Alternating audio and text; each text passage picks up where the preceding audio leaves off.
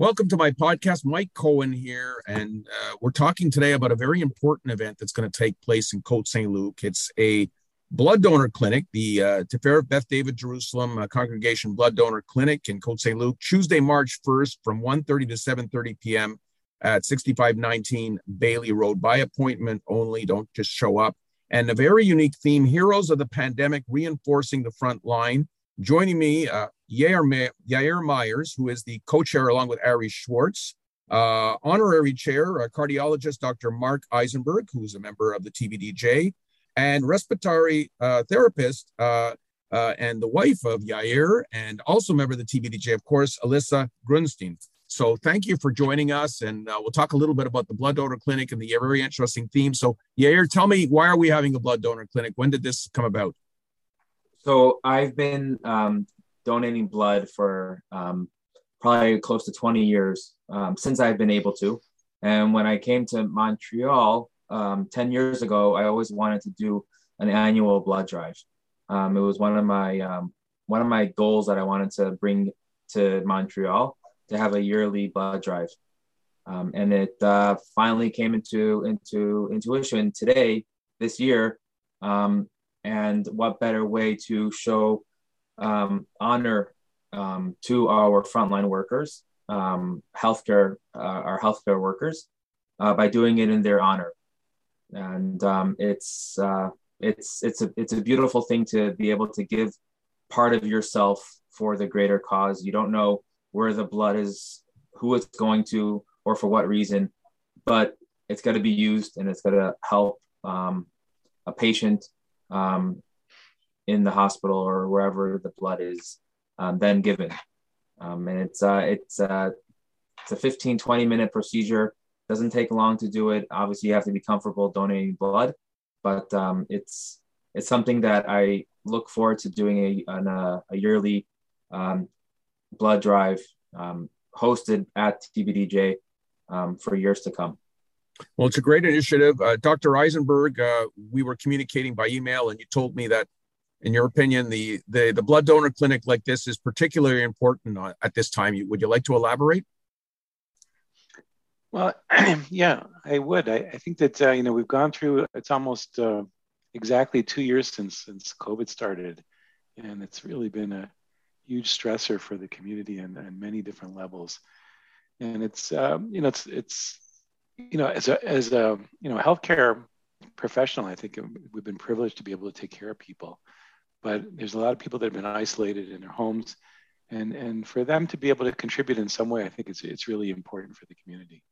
Um, aside from the fact that you mentioned that you know, I mean, you're you're this blood is being used to save people's lives. It's really making a difference. Uh, it's often you know my life. I occasionally get to save somebody's life. It's really a thrilling thing. But the average person, you don't have that opportunity. And this is a way for the whole community to come together to do that. And especially in the, you know, in the era of COVID, I think it's really important. Alyssa, uh, you're a respiratory, uh, res- you know, working working certainly in in an area where you've probably seen a lot of uh, COVID patients uh, as a respiratory therapist. So, what are your thoughts on the uh, your husband's decision to spearhead a blood donor clinic? So, I think it kind of spearheaded when I came home from work one day and we were giving blood. I, I work in the operating room, and so I give blood to patients on a regular basis. Um, and I came home and I, I told him, you know, today the whole cardiac day was canceled because they don't have enough blood wow. in the hospital in order to to to make sure that these patients come out alive and he really couldn't believe it. And I, I told him, I'm telling you, that's the reason why there were two cardiac patients that were both canceled because of this reason. And he said, We need to do something about it. So that night, he made an appointment um, to give blood. I think it was at Rockland. And he said, Okay, we need to give blood. Alyssa, you should give blood. And and it's really true. These, if we tr- come together and we can all make a difference together. Um, and yeah, there was a shortage of blood um, in Hema Quebec. I think it was a few months ago, and now I think they're doing a bit better. But it's it's small little acts that we can do um, if you're healthy and you're able to give blood that can really save people's lives. And it could you patients can get their life changing surgeries in order to survive and have a healthier life. So, uh, yeah. Um, uh, yeah, so I, I give blood at work uh, on a very regular basis. Wow. I check the blood, I see the blood, I give the blood, and it's it's a nice thing knowing that my husband who gives blood very regularly um, it's it it makes me feel good that he's doing something to make a difference and i guess so am i.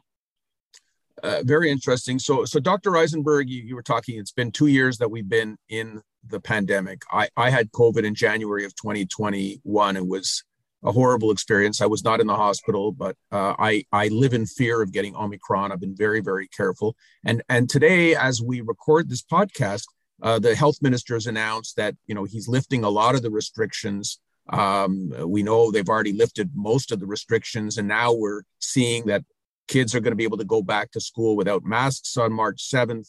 Uh, a week later, we're probably going to have no masks at all. What are your thoughts as someone who's you know, working in a hospital every day, spending hours in the operating room. Know, so well as I mentioned just before we started this podcast, I, I spent 12 hours in the hospital today in the emergency room, and I'm still double masking. I think I'm one of the few that are still doing it with an N95, a surgical mask, and a visor. But you know, I'm coming into contact with lots of patients, lots of patients that are COVID positive, patients that are immunosuppressed. So I don't want to get it. I don't want to give it. Um, you know, we have to remember as you know, not not just you know, it's it's terrible obviously to get it, but you can kill somebody by giving them uh, a COVID. So you know, in terms of uh, lifting the the restrictions, I you know I think it's difficult because there's a balance there, as my wife always uh, tells me. She's she, you know she's a physician as well. You know, between the you can be completely safe and stay in your house and wear a mask all the time versus you know there's there's mental health issues for people for you know for students et cetera. I think that uh, I think that on some level the government is trying to um, uh, you know to reflect what's going on in terms of the uh, you know the spike in in cases and deaths, and as it comes down to uh, to to liberalize. So I, I, I understand where that's coming from. I my hope is that it's not going to happen so quickly in the hospitals because I think we have a lot of, of vulnerable people there uh, as well. So I think you know we, we're obviously we're going to have to lift the uh, you know all the restrictions at some point. We can't live like this forever. But when is the exact right time? Is there going to be another wave? That is all unknown. Yeah, uh, well said. And Alyssa, your your comments as again someone who's like Dr. Eisenberg is in the hospital every day. Uh, what are your thoughts? And you're also a parent of young children of the restrictions being lifted. I mean, we might need a heck of a lot more blood donor clinics if things go south. So of course we can't tell the future and we don't know what's going to be. Um, but i definitely see it from two points because i do see very sick patients in the hospital. Um, and i do feel for patients who are immunocompromised. And i think that around those people we really have to be careful. And i still wear an n95 at work um, quite often. Um, and but then again i also think of my kids. And when school was closed for those extra two weeks after the winter break. It was really, really difficult as working parents, but also for them not being having any social interaction. Um, and and when they when they started doing sports again and when activities started to happen it was it was this like light that lit up in my kids and i didn't realize how much they needed it until I actually saw them go back to it. So I do see it. I do. Our masks, our masks really so so bad for them? No, I don't think it's it's it's just it's a lot. There's less social. That I don't know. having a hard time explaining myself, but I find kids are being less social because of these masks, and it's also instilling instilling fear in these kids. Like right. my my six year old comes home who's in kindergarten, and he says, "Oh, so and so wasn't in school today. Maybe he has COVID. I hope he doesn't die." Oh my god! he's six. So I think these masks also instill some sort of fear in these kids. Yeah. Um, and I, I think that I think I don't think that all kids will remove the masks right away when the government makes the rule, anyways. I think that some parents will still make their kids wear masks. Um, but bottom line is, I think that around vulnerable people, we have to be careful. Um, we because things, you know, it, it could the patients could get very sick. Um, but I think with healthy kids, um, I think that at some point we need to start, li- kids need to start living a little bit more. Uh, well said. Before I let Yair wrap it up, I just have to ask you, Dr. Eisenberg, and I know your wife, Dr. Uh, Louise Pilote, is an, a general internist. She's worked right on the COVID wards. Uh, what, where do you think we're headed with COVID? I mean, I asked people this question two years ago, a year ago. Um, are we headed for this to become endemic? Will it will it burn out? Are we going to have a sixth wave? What's your what's your what's what is your thoughts being in the hospital every day? Well, obviously, you know, I can't know, and nobody knows. You know, if you look back, you know, I look I look at the um, statistics daily at the you know number of hospitalizations, the number of deaths, and the number of infections. We can see that there's been you know spikes, and then it comes down almost to, to nothing. So that that's happened multiple times. I hope this is the last time. My expectation, though, is that uh, you know, much like the Spanish flu, that eventually this will will die out and we'll get back to uh, you know to normal life. Uh, if it's ever going to get to a situation where we get you know an annual flu shot, uh, you know, for COVID, you know, that, that, would not be the worst thing in the world. Um, but I, I, don't know where we're going to be. But my, my feeling is though that we're we're you know we're coming out of a wave right now, and we're going to certainly have at least a few months where you know people can circulate and socialize and and and travel a little bit and get back get back to normal. Um, so we need to take advantage. But if I could, if I could just take one last second though, I'd like to put Please. in a plug. You're t- talking a lot about COVID, but uh, I'd really like to put in a, a, a, plug for for vaccinations. You know, in yes. Quebec, we're we're uh, you know one of the highly most highly um, covered population in terms of vaccination in the world. I mean, really doing doing very well. But you know, I come in, uh, you know, three o'clock in the morning and for patients with heart attacks, and my team comes in, and we have two nurses, a, a technologist that comes in, we have a fellow come in to, to do an angioplasty in the middle of the night, and the patient is unvaccinated. Oh and, boy! And and you know, do they have COVID? We don't know whether they have COVID. We swab them, but we you know got to do the procedure. But it's potentially exposing, you know, my whole team to to to COVID. And and then you know you ask them why they didn't get vaccinated. They said, well, it's my preference you know, um, I, I, don't think that's a great, great reason. I mean, that's okay if you're going to be staying home, but you never know when you're going to end up in the hospital and expose other people and other healthcare uh, uh, providers. So I really would like to put in a plug for, uh, you know, complete vaccination for the whole population. I agree with you 150%. So Yair, uh, you're, you're, you're, you're doing this blood donor clinic safely. People have to make an appointment. So tell us, how do people get involved? How do they book an appointment? And how do they come on March 1st to the synagogue and, and give blood? So uh, Hema Quebec, since COVID started, um, only do um, by appointment only. So you have to uh, go on Hema Quebec's website, uh, find the schedule, find the location, um, and then put in a request for the for the time, or you can even call Hema Quebec um, I don't have the number offhand, but it's yeah, um, one 343 7264 I'll put it in the uh, the body of the description of this podcast.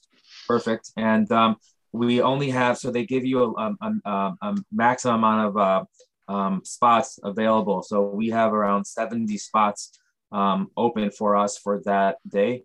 Um, as of this past Thursday, uh, we had close to 45 to 50 already filled up with Terrific. people with people just signing up, seeing the flyers being sent out.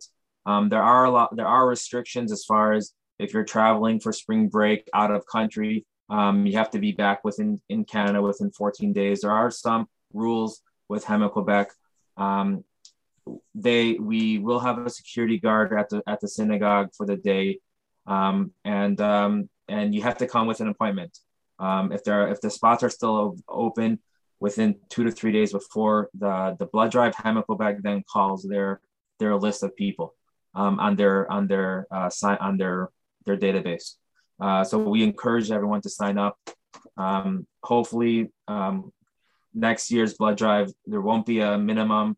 We'd be able to accommodate a lot more people with um, and um, but hoping to fill out the 60 65 to 70 spots um, asap and um, that's it. We're really just trying to give back to the Hema Quebec and um, provide what we can do for our hospital uh, hospitals and um, healthcare um, staff workers.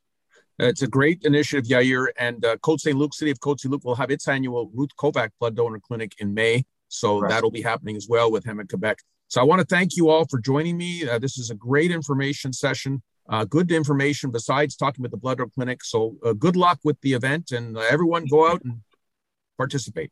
Thank you. Thank you so much. Thanks for having us.